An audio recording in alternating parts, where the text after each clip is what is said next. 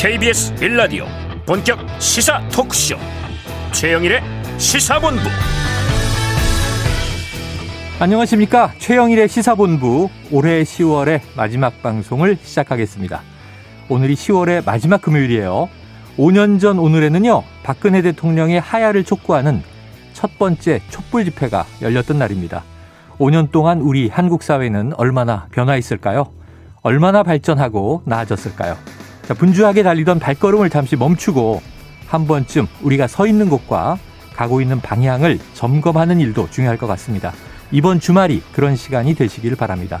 다음 주 11월이 되면요. 오랫동안 익숙해졌던 사회적 거리두기가 끝나고 단계적 일상 회복을 시작하게 됩니다. 또 국민의힘 차기 대선 본선 주자가 결정되면서 대선 레이스는 이제 본격적인 여야 대결 구도로 가게 됩니다. 자, 여당은 또 대대적인 대선 선대위 출정식을 예고하고 있습니다. 로마로 날아간 문재인 대통령은 오늘 오후 바티칸에서 프란치스코 교황을 만납니다. 자, 오늘 하루 여러분 각자의 생존 투쟁이 있으리라 생각이 됩니다. 힘내서 파이팅 하시기를 시사본부가 응원합니다. 최영일의 시사본부 출발합니다.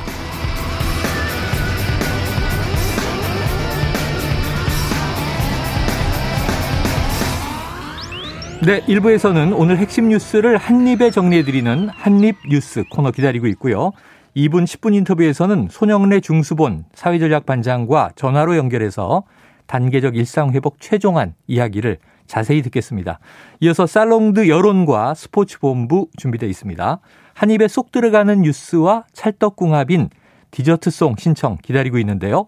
오늘 뉴스에 어울리는 노래가 있으면 문자 샵 9730으로 자유롭게 보내주시면 됩니다. 오늘의 디저트송 선정되신 분께는 별다방 커피 쿠폰 보내드리고요. 많은 참여 부탁드리겠습니다. 짧은 문자 50원, 긴 문자 100원입니다.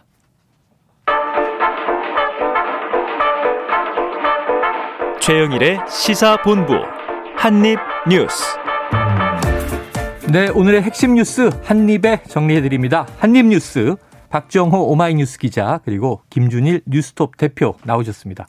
어서 오세요. 안녕하세요. 안녕하십니까? 자, 뭐니 뭐니 해도 오늘 드디어 이제 김부겸 총리 이렇게 이야기를 했네요. 이것은 코로나와의 싸움에서 끝이 아니라 새로운 시작이다.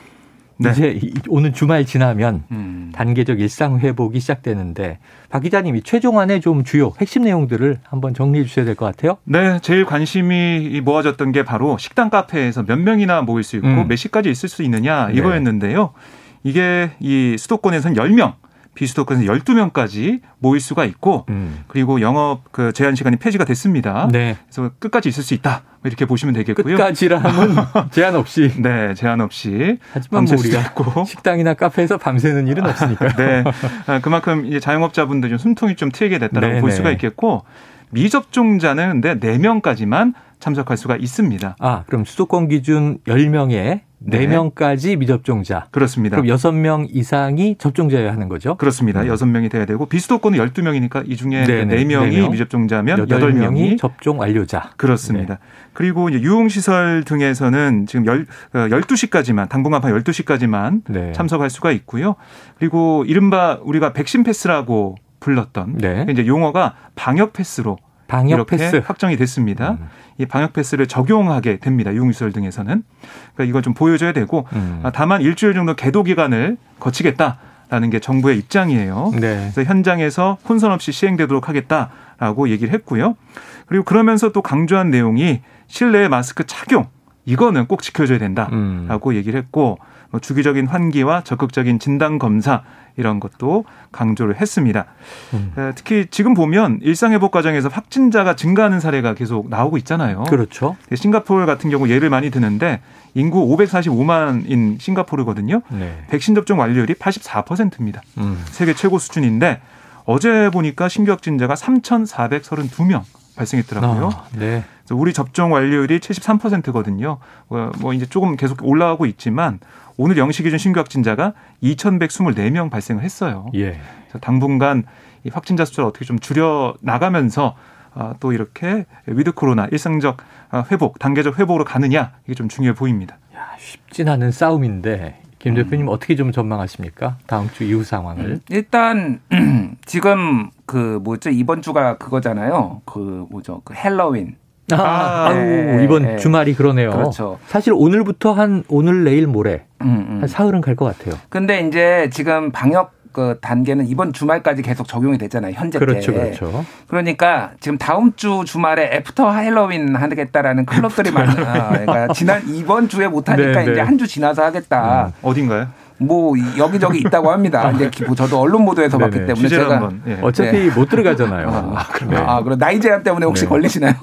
그래서 일단 지금 벼르고 있는 놀겠다고 음. 벼르고 있는 분들이 상당히 많아요. 젊은 층과 네, 젊은 층뭐 업소와 예, 네, 저도 뭐 이제 약속 저녁 먹자라고 연락 오는 게꽤 아, 많이 늘었어요. 네. 그래서 조금 이 이제 음. 정부에서도 신호를 좀 명확하게 줘야 될 것 같아요. 이게 음. 물론 단계적 방역 완화지만은 잘못되면은 우리가 다시 또 이전으로 돌아갈 수도 네, 있는 네. 이런 위험성이 음. 있으니까 스스로 좀 네. 이런 거를 절제를 하고 지켜야 된다. 마스크는 음. 잘 써야 된다. 이런 것도 같이 좀 계속 얘기를 해줘야 되지 않을까. 네. 그리고 또 하나는 이제 확진자가 굉장히 늘어날 텐데 앞으로 네. 뭐 시뮬레이션을 하거나 이런 거 보면은 뭐 만 명 이상도 늘어날 수 있다. 확진자가 이렇게 얘기를 하는데 그렇죠? 그거에 대해서 국민들이 좀 불안하지 않게 첫 번째는 음. 그리고 나뭐 중증 병상이라든지 그리고 자가격리를 할 때 집에서 재택에서 어떤 음, 식으로 음, 해야 될지 치료. 재택 치료 이런 것들을 좀 가이드라인 같은 거를 좀 명확하게 해줘 해줘서 네, 네. 준비를 좀 차근차근히 해야 되겠다 이렇게 음, 보여집니다. 아 준비가 철저하게 음. 돼 있어야 한다. 5천 명만 명 나올 수 있죠. 예. 지금 싱가폴 통계를 보면. 예.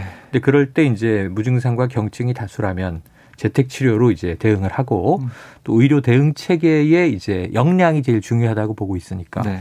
일단 4주 플러스 2주, 4주 해보고 두주 동안 평가를, 평가를 하고 해보고.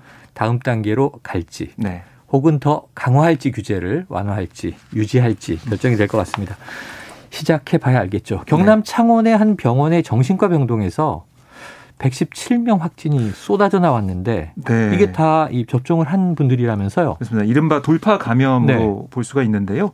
지금 조금 더 늘었습니다. 121명까지 지금 늘어나 있는 121명 아, 계속 늘고 있구나. 네. 네. 그래서 이 병동을 동일 집단 격리, 그러니까 코호트 격리를 하고 있고 계속해서 검사를 또 주변으로 확대를 하고 있는 상황입니다. 네. 돌파 감염이 계속되고 있기 때문에 아무래도 당국에서는 이 추가 접종 이른바 부스터샷 이것도 좀 차근차근 준비를 잘해서 알겠습니다. 빨리 좀 해야 될 것으로 보입니다. 이게 굉장히 좀 세세한 내용까지 많은데 네. 저희가 네. 2부 2부 첫 시간에 이저 10분 인터뷰에서 손영래 사회전략반장을 음. 이제 중수본 사회전략반장을 연결할 거거든요. 네. 그때 좀 자세하게 짚어보도록 하고 자 어제 제일 화제는 어, 우리나라에서 처음으로 판사에 대한 탄핵 소추 헌재에 결정이 나왔는데 네. 바로 임성근 부장판사에 대한 것이죠.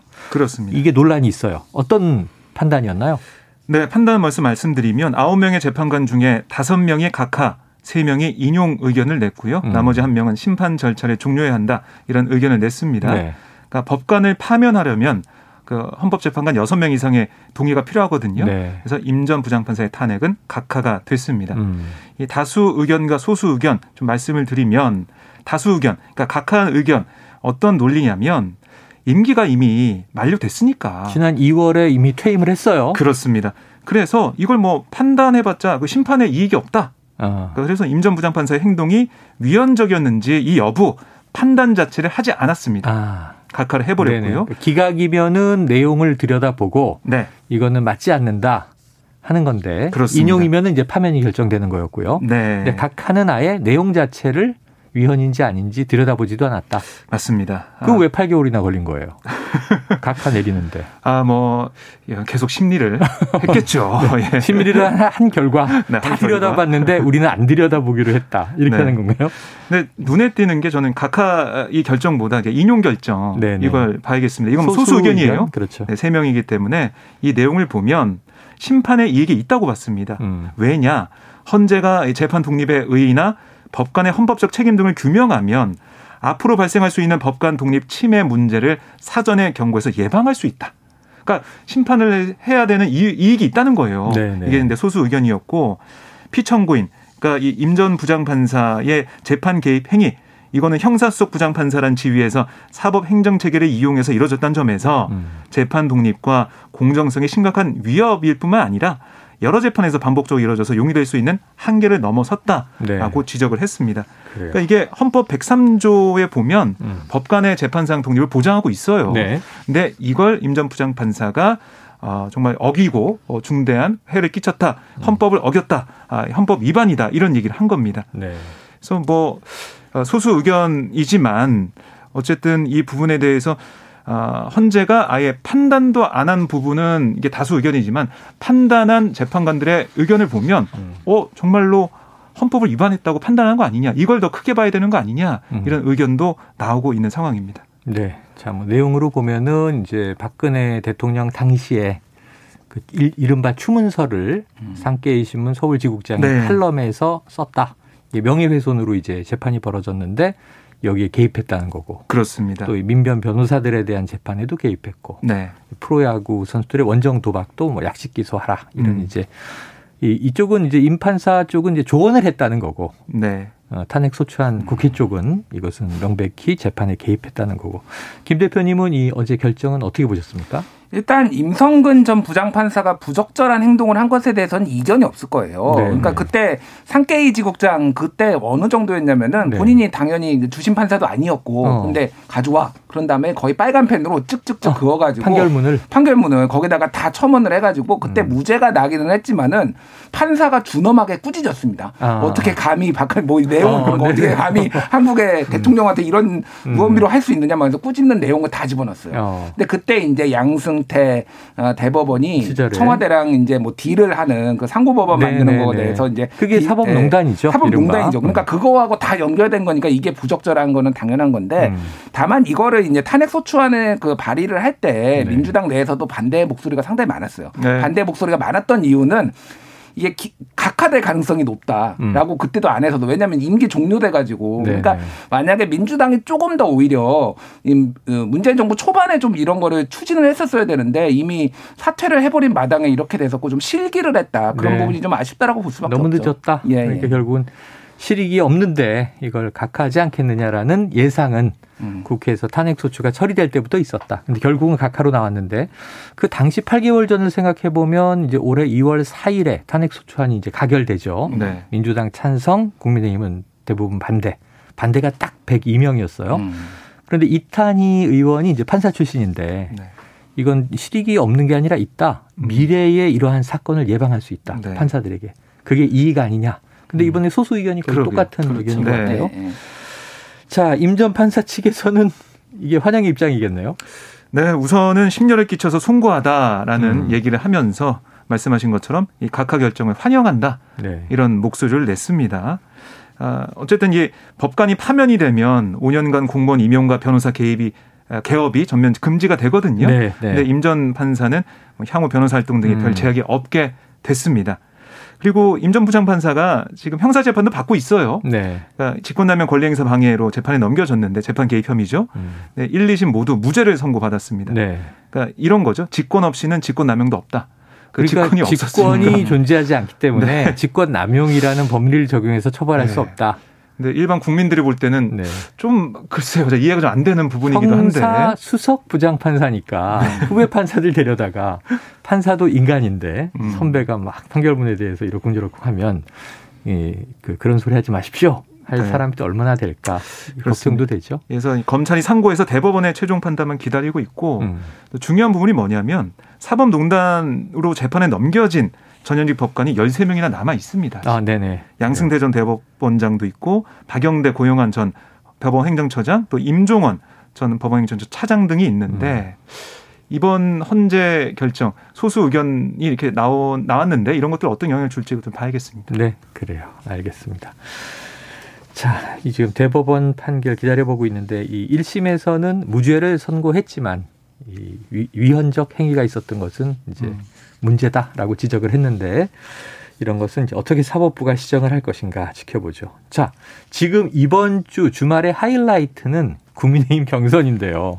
지금 딱 일주일 남았어요. 네. 다음 주 11월 5일 금요일에 이제 본선 주자 네. 확정하니까 지금 아무래도 양강구도의 신경전이 뜨거워지고 있다. 김중일 음. 대표님 어떻게 보고 계십니까? 어떤 일단, 일이 벌어지고 있어요? 일단 신경전이 뜨거운 거는 맞고 방금 그 뭐 국회 국민의힘 초선 의원들이 네네. 좀 품위를 지켜서 우리 싸우자 싸워라 캠프끼리 이렇게 아, 성명도 발표했어요. 자성의 목소리인가요? 예, 그러니까 음. 지금 왜냐하면은 여론조사 보면은 최근에 국민의힘 정당 지지율하고 음. 되면 그, 그 후보들 음. 양자 가상 양자 대결이 보면은 국민의힘이 전체적으로 약세입니다. 네. 한 1, 2주 전에 비해서 네. 이게 이런 내부의 치열한 신경전과 좀 품격을 어. 잃은 발언들 뭐 이런 것들이 좀 영향을 줬다. 그리고 이재명 후보가 조금 대장동 이슈를 살짝 털어내면서 음. 뭐 원팀 이슈 뭐 이제 원팀을 좀 이제 만들어가는 분위기가 좋아지고 단계, 있죠. 분위기가 음. 좋아지고 있다. 이런 것까지 그 복합적이긴 한데 어쨌든 문제가 있다. 국민의힘 내부에서는 음. 그러니까 추후에 국민의힘도 원팀 이슈가 발생할 수 있으니까 아, 그런 것들을 이제 종합적으로 고려를 해서 이준석 당 대표도 좀 경고를 한 상황이고요. 어. 뭐 이를테면 홍준표 어, 후보 같은 경우에는 윤석열 캠프에 있는 인사들은 이제 파리떼라 아, 파리떼라 비교를 했어요. 한마디로 이권을 보고 몰려든 뭐 이런 사람들이다라고 이제 한 건데 그럼 뭐 모르겠습니다. 실제 뭐 파리떼인지 아닌지 모르, 모르겠습니다. 듣는 분들은 상당히 기분 나쁘죠 이거. 예. 그거 예. 홍 후보가 음. 이거 내가 한 말이 아닙니다. 예. 김종인 전 아, 비대위원장이 아, 하신 말씀을 네. 그대로 인용합니다 하고 파리떼라고 예. 뭐 했죠. 뭐 그런 발언들이라든지 뭐왜 다 맨날 그뭐 TV 토론에서도 한 얘기지만은 네. 윤석열 후보가 왜 맨날 배신만 당하고 주변에 어. 사람이 없냐 막 네, 이렇게 네. 막 꼬집기도 하고 지금 그런 상황이에요. 그래서 전체적으로 보면은 지금 뭐 여론조사를 종합해 보면은 대체적으로 그 경 그 국민들 여론조사에서는 홍준표 후보가 5%포인트 안팎 정도 앞서고 있는 걸로 있다. 일관되게 나오고 있어요. 모든 어. 거의 모든 이번 주에 발표된 모든 여론조사에서. 네. 어쨌든 이제 네. 민심에서는 홍 후보가 좀 우위다. 네. 다소 우위다. 당심에서는 당 정확하게는 당심을 조사한 건 아니고 국민의힘 지지층만 따로 떼놓고 이렇게 네. 조사를 네, 해보면은 네. 윤석열 후보가 조금 더 앞서고 있다. 그게 뭐 어떤 데서는 한 9%나 9% 포인트 어. 차 나오고요. 뭐 어떤 데서는 그것보다 더 크게 이상. 두 자릿수 이상 나오고 하고. 있다. 음. 그러면 지금은 박빙이기는 한데 아직까지 현재까지는 네. 윤한테 조금 더 웃어주는 거 아니냐 이런 예. 얘기들이 좀 정치권에서는 나오고 있는데 아직 변수들이 많아요. 예, 네. 변수들이 많아요. 왜냐면 말씀하신 대로 50대 50이기 음. 때문에. 예. 그렇죠. 음. 자, 근데 이각 네. 캠프 말 들어보면 아. 그, 그 캠프 말 들으면 이 말이 맞는 것 같고 네네네. 저 캠프 말 들으면 이 말이 맞는 것 같고 그런데 음. 결국에는 어, 지난번 4월 7일 아, 4월 7일 뭐, 아, 그 재보선도 있었지만 이준석 이 당 대표가 당선될 때 그 선거 과정을 보면 그때도 당심은 음. 이준석 대표보다 중진한테 할 것이다. 음. 이런 얘기를 좀 많이 했었잖아요. 그랬었죠, 그랬었죠. 우리 기자들도 많이 그렇게 했었는데 뚜껑을 열어봤더니 당신이 민심을 따라갔어요. 네, 네. 근데 이번엔 좀 어떨까 음. 이런 생각을 하는데 홍준표 캠프 쪽에서는 이준석 대표 당선될 때 그때 분위기다 음. 이런 얘기를 줄기차게 하고 있고 윤석열 전 총장 측에서는 아유 그때 당 대표 선거랑 다르다 대선은 어. 현 정권을 심판하는 정서가 강하기 때문에 확실한 주자를 음. 심판할 수 있는 주자를 밀어줄 거다. 아, 당심이 거기에 모일 거다. 여론조사도 뒤지지 않는다. 이런 주장을 펼치고 있습니다. 그래요. 자, 어떻게 될지 지켜봐야 그 되겠네요. 두 가지를 음. 좀 봐야 돼요. 앞으로 다음 주에. 변수가 두 가지다. 변수 두 가지. 음. 첫 번째는 지금 양자 가상 대결을 하면은 네. 윤석열 후보보다 홍준표 후보가 더 경쟁력이 있는 것으로 나와요. 음. 이를테면 윤석열은 지는데 홍준표는 뭐 이재명 후보한테 이기는 거 이런 식으로 나오는 게 꽤 많거든요. 음. 그러면은 이제 보수 그 유권자들 뭐 당 당원들도 마찬가지고 네. 전략적 투표를 할 것인가. 음. 그러니까 어 윤석열로 안 되겠는데 이런 이게 얼마나 움직일 것인가가 하나가 있고 또 하나는 지금 윤석열 후보가 지금 다음 주에 광주를 내려가서 사과를 한다라고 하거든요. 그런 이야기가 들려오죠. 다음 주 화요일 예. 11월 2일이 아, 될것 예. 같습니다. 2일이 되는데 왜 2일이냐? 그러면 1일부터 월요일부터 당원 투표를 해요. 네. 그리고 이, 그러니까 당원 투표에 영향을 좀 덜 주기 위해서 이 어. 일을 선택한 거 아니냐. 하루라도 투표한 다음 날. 그리고 음. 국민 여론 조사는 3, 4일에 해요. 네. 당원, 네. 그러니까 국민 여론이 중도층에 훨씬 더 싸늘합니다. 어. 그러니까 그거를 앞두고 이렇게. 절묘한 날, 짜 결정이다. 날짜를 음. 결정했다라고 보는데 음. 이제 광주에서 어떤 장면이 연출될 것인가. 그렇죠, 그렇죠. 그래서 이용석 광주시장은 무관심이 답이다. 오히려 계란. 전략으로. 계란 맞고 막 이렇게 되면은 네. 오히려 음. 뭐 윤한테 유리할 수도 있다. 네 이런 네. 거고 저도 거기에 동의를 하고. 예. 뭐 그냥 뒤돌아서서 뭐 아예 안 보이는 안 보이는 건 그렇지만은 네. 현명한 광주 시민들이 뒤돌아서서 아예 네. 쳐다보지 않는 뭐 이런 식의 퍼포먼스가 필요하지는 그러니까 않을까. 비폭력적 예. 외면 전략을 지금 제안을 하시는 거예요. 예, 예. 퍼포먼스를 이제 제안하셨어요. 그러니까 어제 하태경 의원이 그렇게 얘기를 하는데 계란을 맞더라도 광주 가야 이렇게 음. 얘기하니까 맞기를 원하시는 아니 계란을 맞는 걸 기정사실로 하는 건가 뭐 이런 또 얘기들도 나오더라고요. 음. 자, 다음 주 2일 에, 윤석열 후보가 과연 광주를 갈 것인가? 음. 강성 지지층은 이미 투표를 한 가운데 하고 있는 가운데 또 국민 여론 조사를 앞두고 네. 요 날짜의 선정은 뭐 절묘하게 맞아 들어갈 것인가? 혹은 또 의외의 뭐 상황이 벌어질 것인가 다음 주 봐야 되고요. 그 그날은 또 민주당은 선대위 출정식을 하는 날이기도 음, 합니다. 음, 그렇습니다. 아, 다음 주 이제 11월이 되면 아주 뜨거울 것 같아요. 네. 자, 이 내부의 신경전, 뭐, 홍, 지금 김종인 전 비대위원장이 음. 네. 윤 후보 손을 들어준 거 아닙니까? 선언을 어, 했어요? 사실상 그렇다고 봐야 될것 네. 같은데요. 노태우 전 대통령 장례식장에서 기자들과 만나서 김종인 위원장이 이렇게 얘기했습니다. 네네. 아, 이 민주당 이재명 후보 대 국민의힘 윤석열 후보의 경쟁이 될 거다. 차기 대선은 그렇습니다. 음. 이번 대선에 그래서 경선도 그런 방향으로 결정될 거다. 그러니까 어. 윤석열 후보가 아, 이 국민의힘의 후보가 될 거다라고 얘기를 했는데요. 그러니까 기자들이 그러니까 이거는 이런 질문했어요. 음. 홍준표 어, 의원이 그 윤 전 총장의 2030 지지세가 낮다라고 지적하고 있다, 주장하고 있다. 음. 여기에 대해서는 김종인 위원장은 아, 그거는 홍 후보 측에서 한 얘기고 음. 최종적인 결론을 봐야 되는데 그 자체가 크게 의미가 없다. 이렇게 어. 잘라 말을 했습니다. 자, 김 대표님, 이 네. 김종인 전 비대위원장의 이야기는 음. 객관적인 분석입니까? 바램을 담은 이 하나의 주문입니까? 그 정치인들이 사실은 뭐 굉장히 객관적이거나 냉철하게 움직이거나 하지 않아요. 네. 예, 첫 번째는 이권이고 두 번째는 감정선입니다. 음. 일단은 홍준표, 김종인 두 분은 너무 사이가 안 좋아요. 뇌물 받은 사람 막 욕하고 홍 후보가 싫어하죠. 예, 아니 둘 다 싫어해요. 아, 서로 서로 싫어합니다. 아, 확실합니까? 예, 확실합니다. 아, 네. 예, 확실하고요. 그렇기 네. 때문에 상대적으로 나은 그러니까 본인이 보기엔 나은 음. 윤석열 후보를 지지 사실상 지지했다라고 힘을 실어준 것이다. 힘을 실어준 거죠. 네. 그러니까 음. 이게 분석이기도 하지만 어떻게 보면 정치 행위이기도 한 거죠. 어. 그게 발언 하나 하나가. 홍준표 후보 이제 저희가 인터뷰를 할 때는 이 김종인 왜 안 만나느냐. 음. 경선 과정엔 아무 도움이 안 되는 사람이다. 지금 필요가 없다. 혹시 이제 본선에 들어가게 되면 그때 보자 이런 얘기를 했었는데 네, 보도록 하죠. 자, 지금 막 12시 42분 지나고 있습니다. 지금 교통 상황을 좀 들어보겠습니다. 교통정보센터에 이현 리포터 나와주세요. 네, 최영일의 시사본부에서 전해드리는 이 시각 교통정보입니다. 먼저 고속도로 사고 소식인데요. 통영 대전 고속도로 통영 쪽으로 60령 터널 2차로에서 사고 처리하고 있습니다. 추가 사고 나지 않도록 조심 운전 부탁드리겠고요. 호남 선지선 대전 쪽으로 내려가는 길인데요. 회덕 분기점 서울 방향 진출 램프에서 승용차 화재 사고를 처리 중이라 2km 구간 영향을 받고 있습니다. 또 여기를 가기 전으로도 벌곡 휴게소 부근에서 속도가 떨어지고 있는데 작업의 영향입니다. 제2경인고속도로 성남 방향 이천 시점부터 많이 어렵고요. 작업을 하는 문화까지 가는데 15분 정도 걸리겠습니다. 오늘 금요일답게 외곽 방향 교통량도 많은 편입니다. 서울 양양고속도로 양양 쪽으로 남양주 요금소 부근에서 밀리다가 영동고속도로 강릉 쪽으로는 군자 요금소 작업 여파를 받고 있습니다. 또 동군포에서 부곡까지나 마성 터널에서 양지 터널 쪽으로 긴 구간에서 어렵게 이동을 하고 있습니다. KBS 교통정보센터였습니다.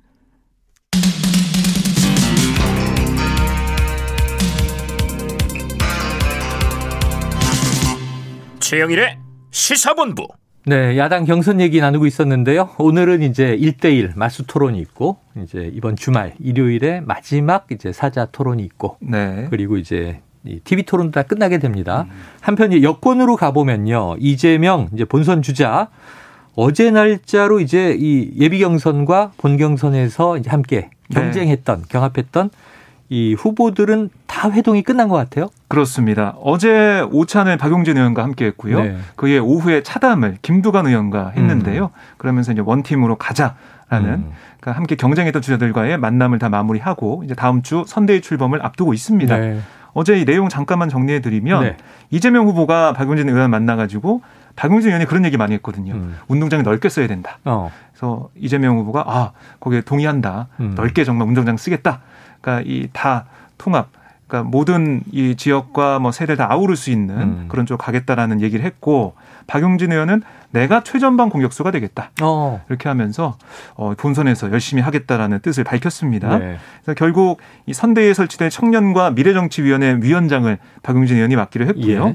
예. 김도관 의원과 만나서는 김도관 의원이 그러더라고요. 아니 20대 대통령께서 미리 우리 의원실에 오셨네요. 이렇게 덕담을 건네는 모습 볼 수 있었고. 어, 아주 센 덕담을 네. 날렸습니다. 그리고 균형발전위원회를 만들게 되는데 거기 김두관 의원이 위원장을 네. 또 맡게 됐고. 어, 지방 분권을 강하게 주장했었죠. 그렇습니다. 과정에서. 두 사람이 공동선대 위원장 참여하기로 했어요. 네네. 그러니까 이낙연 전 대표와 정세윤 전 총리는 상임 고문. 상임 고문. 그리고 추미애 전 장관은 명예선대위원장 네. 그리고 이 김두관 박용진 의원은 공동선대위원장으로 네. 참여하게 됐습니다. 어쨌든 이 원팀 드림팀으로 가기 위한 초석은 다졌는데 음. 내용을 어떻게 채워 넣을지 네. 좀 봐야겠습니다. 자 운동장을 넓게 쓰겠다고 아까 이제 얘기를 하셨다 그랬는데 네. 그리고 나서 지금 이제 설화들이 좀 나오는 게 음. 지금 뭐 총량제 이게 무슨 얘기가 했더니 음식점 총량제가 또 한참 화제가 됐어요. 네, 그렇습니다. 이 과거 발언 최근 발언인데 과거에 네. 검토했었다 이런 얘기였던 거죠? 네. 그러니까 이게 뭐 성남시장 할 때도 음. 그런 고민을 했었다는 거고요. 네네. 그러니까 이 총량제를 해서 어 그러니까 그런 내용이죠. 식당을 하도 열었다 닫았다 망하고 해서 많이 망하고 개미지옥 같다라는 얘기를 했거든요. 개미지옥 같다. 그러니까 이걸 우리 공동체 전체로 봤을 때는 음. 이참 어떻게 보면은 좀 아, 조정해줘야 되는 거 아니냐 아, 그런 취지에서 이 총량제 얘기까지 한 거다라고 했고 네. 뭐 이게 근데 뭐 대선 정책이 되거나 음. 바로 추진하거나 이런 건 아니고 공약은 아니다. 검토를 해봐야 된다. 네. 아, 고민해 보자 이런 취지였다고 설명을 했어요. 그래요. 네. 이 대목은 어떻게 보십니까? 일단 그러니까 문제 의식이 이런 겁니다. 음. 제가 뭐 이재명 후보한테 직접 들은 건 아니지만 추론컨대 이런 거예요. 추론컨대. OECD 기준으로 한국이 자영업자 비중이 높죠. 6, 6입니다. 6. 많이 높죠. 6이에요. 뭐 그래서 1위가 콜롬비아인데 거기는 50%가 넘고요. 어. 한국은 6인데 24.6%예요. 네네. 근데 이게 어느 정도냐? 그 G7이라고 불리는 나라들 네. 예를 들면 일본은 10%고요. 음. 영국이 한 15% 되고요. 음. 어, 뭐 프랑스가 한 12% 정도 됩니다. 네네. 그러니까 그런 나라들보다 거의 두 배 이상 높아요, 한국이. 음. 자영업자들이 너무 많습니다. 그 중에서 상당수가 음식점이고. 그렇죠. 근데 이 사람들이 이분들이 어, 그러니까 모든 자영업자를 다 합쳐가지고 어, 뭐 합쳐서 한 100만 명, 100만 건 정도 폐업 신고가 있어요, 1년에. 음. 그리고 또 100만 건 정도가 창업을 합니다, 네. 지금. 그러니까, 그러니까 엄청나게 망하고 이게 국가적인 비용이 너무 크다라는 네, 거예요. 네. 그래서 전체적으로 보면은 이제 줄여야 된다. 그래서 음. 어떻게 줄일 것인가에 대한 고민 중에 하나로 나온 건데 다만 음식점 허가 총량제라는 방식으로 하는 나라가 네. 사실상 없다라고 음. 봐야 돼요. 그러니까 국가가 이거는 뭐 정확한 내용은 모르겠으나 아직은 네. 국가가 이거를 하는 거는 없고 예를 들면은 유럽 같은 데에는 일종의 길드가 합니다. 길드. 그 아, 그 지역 사회 상인 음. 뭐 연합회 조합. 같은 데 예, 음. 그래서 그 조합에서 이를테면 여기에는 빵집이 몇 개가 있으니까 음. 빵집은 더 안 돼. 뭐 어떻게 보면 음. 그것도 일종의 이권이기는 한데 네네. 전체적으로 보면은 상생을 하기 위해서 하는 그런 방식은 있는데 네. 이재명 후보가 했던 방식은 그러니까 말한 그래. 방식은 허가 총량제라고 하니까 국가가 허가하는 것 같은 네네네. 느낌이 살짝 드니까 음. 그거에 대해서 이제 야권에서 좀 집중, 네. 집중 공격을 받은 이런 측면들이 있는데 어, 윤석열 후보는 예. 뭐 히틀러 나치도 이런 것안 했다. 문제 의식은 저는 상당히 공감을 하는 편이에요. 문제 의식은 네. 이제 일리가 있다. 음. 네, 사실 이게 지금 백종원 씨가 막 소환이 네. 되고 있는데 아 백종원 씨는 뉴스에? 왜 강제 소환됐어요? 갑자기? 그러니까 2018년도에 국정감사장이 나와서 한 발언이 지금 네. 계속해서 회자가 되고 있습니다. 그때 음. 뭐라고 했냐면 자 영업자의 진입 장벽에 대한 답변을 했거든요. 네.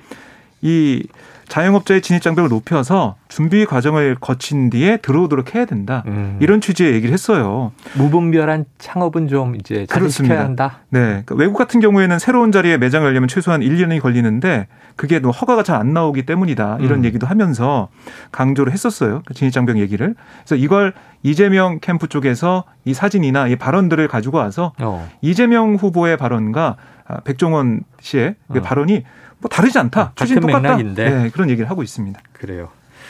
자, 앞으로 뭐 모든 이야기가 다 일거수일투족이 이제 화제가 될 거고 단어 하나하나가 예.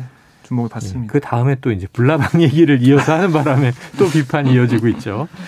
자, 이거 황무성 전 그 성남 토지개발공사 도시개발공사 사장의 사퇴 압박 관련한 이야기가 계속 나오는데 이 유한기 전 개발본부장이 화천대유의 돈을 받았다. 이런 음. 정황이 있다. 이거 지금 원희룡 후보도 얘기했고. 예. 요거 좀 팩트가 확인되고 있습니까? 그러니까 이런 거죠. 그러니까 이거 유한기, 유투라고 저번에 뭐 소개도 했었던 그러니까 유동규 유한기. 예, 유동규 유한기 그 유한 유투. 전 개발 사업 본부장이죠. 이분이 네. 가서 이를테면 사퇴하라라고 음. 하면서 그때 40분간 녹취록이 공개가 됐잖아요. 네네. 근데 이제 지금 검찰이 네. 이 유한기 씨가 화천대유로부터 수억 원, 뭐 오. 구체적으로는 한 2억 원 정도 된다. 뭐 이런 얘기도 네. 나오고 네. 있는데 돈을 받았는데 그 대가가 어떤 거에 대한 대가냐? 음. 황무성 사장을 사임시킨 대가 어. 그것도 포함이 되고 이를테면은 뭐 초과이익 환수 조항 삭제로 화천대유에 돈을 좀 몰아준 대가 뭐 어. 뭐 이런 거가 다 들어갔다라는 게 로비성 뇌물을 받은 로비성 것이다. 로비성 뇌물을 받았다라는 게 검찰이 이제 뭐 지금, 그거를 음. 정황을 확보했다라는 얘기가 이제 언론 보도가 나왔고 네. 그거를 방금 얘기했듯이 원희룡 후보가 그거를 또 음. 기자회견을 했어요. 네.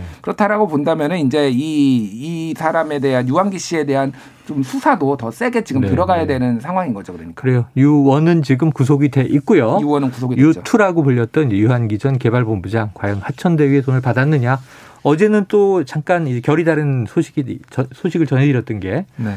황무성 전 사장이 물론 사퇴한 것은 이게 사기 혐의로 재판을 받고 있었다는 사실이 뭐 드러났기 때문이다. 음. 그래서 유한기 전 본부장도 그래서 사퇴 압박을 한 것이라는 취지로 답변을 했다고 하니까 네. 두 가지의 상황이 엇갈리고 있습니다. 자, 마지막 소식 짧게 하나 볼게요. 이거 박 기자님. 네. 어, 이 북한에 음. 김일성, 김정일의 어떤 뭐 초상화나 네. 동상이 사라지고 있다. 이유가 있다면서요. 그러니까 어제 국가정보원이 이 국회 이 정보에 나와가지고 네. 이 북한의 상황을 전했습니다. 음. 그 중에 좀 내용을 보면 김정은 국, 북한 국무위원장에게 북한 관영 매체들이 처음으로 음. 수령이라는 아. 호칭을 붙였다고 해요. 수령. 네. 근데 수령이라는 호칭은 사실 김일성한테만 붙였다. 네. 그러니까 김정은의 아버지 김정일도 생전에 쓰지 못했던 예, 그 국방위원장 그렇습니다. 국방위원장 불렸기 때문에 그래서 이걸 뭘 뜻하냐? 음. 집권 10주년을 맞은 김정은이 통치에 대한 자신감을 좀 가지고 있고 보여주고 있다. 네. 그리고 이 자신을 할아버지, 그러니까 김일성 반열에 올려가지고 절대 권력 구축에 들어갔다. 음. 이런 분석이 좀 나오고 있습니다. 그래요. 그리고 뭐 이 사진도 아, 당 회의장 배경에서 김일성, 김정일 사진도 없애고 김정은주의 용어도 사용되고 네. 이렇게 얘기하고 있고 그리고 뭐 일각에서 김정은 이 대역설 이런 것이 나왔는데 어. 국정원은 아니다. 네. 어, 140kg에서 20kg 감량을 했고 네. 이 AI나 이런 과학적 기법을 통해서 분석 결과 네. 대역은 아니다. 대역 사실 무근이다. 예. 아유 깜짝 놀랄 일있어요 김여정이 김정은을 제거했다. 뭐 이런 음. 뉴스가 나와서 네. 국정원은 그런 일 없다 이렇게 얘기를 했습니다. 김정은 주의 참 21세기 우리에겐 낯선 음. 단어입니다. 그렇습니다. 네, 박정호 주의 있나요? 없죠? 자, 이 사람 이름에 그런 어떤 이데올로기를 붙이는 거는 끝났으면 싶은데. 오늘 소식은 여기까지 정리하죠. 이 한입뉴스 박정호 오마이뉴스 기자 김준일 뉴스톱 대표와 함께했습니다. 고맙습니다. 감사합니다. 고맙습니다. 자, 디저트송 발표 드려야 되겠네요. 10월의 마지막 날이니까. 사실 마지막 날은 내일 모레 일요일인데요. 평일로는 오늘 금요일, 마지막 금요일이죠. 이유 없이 이 노래 들어야죠. 이용의 잊혀진 계절 신청합니다. 그래요. 모레 못 틀어드리니까 오늘 틀어드리고. 자, 많은 분들 이 노래 신청해 주셨습니다. 가장 먼저 선착순으로 신청해 주신 0067님께 커피 쿠폰 보내드리고요. 이용 씨의 노래 들으면서 1부 마무리하고 저는 2부로 돌아옵니다.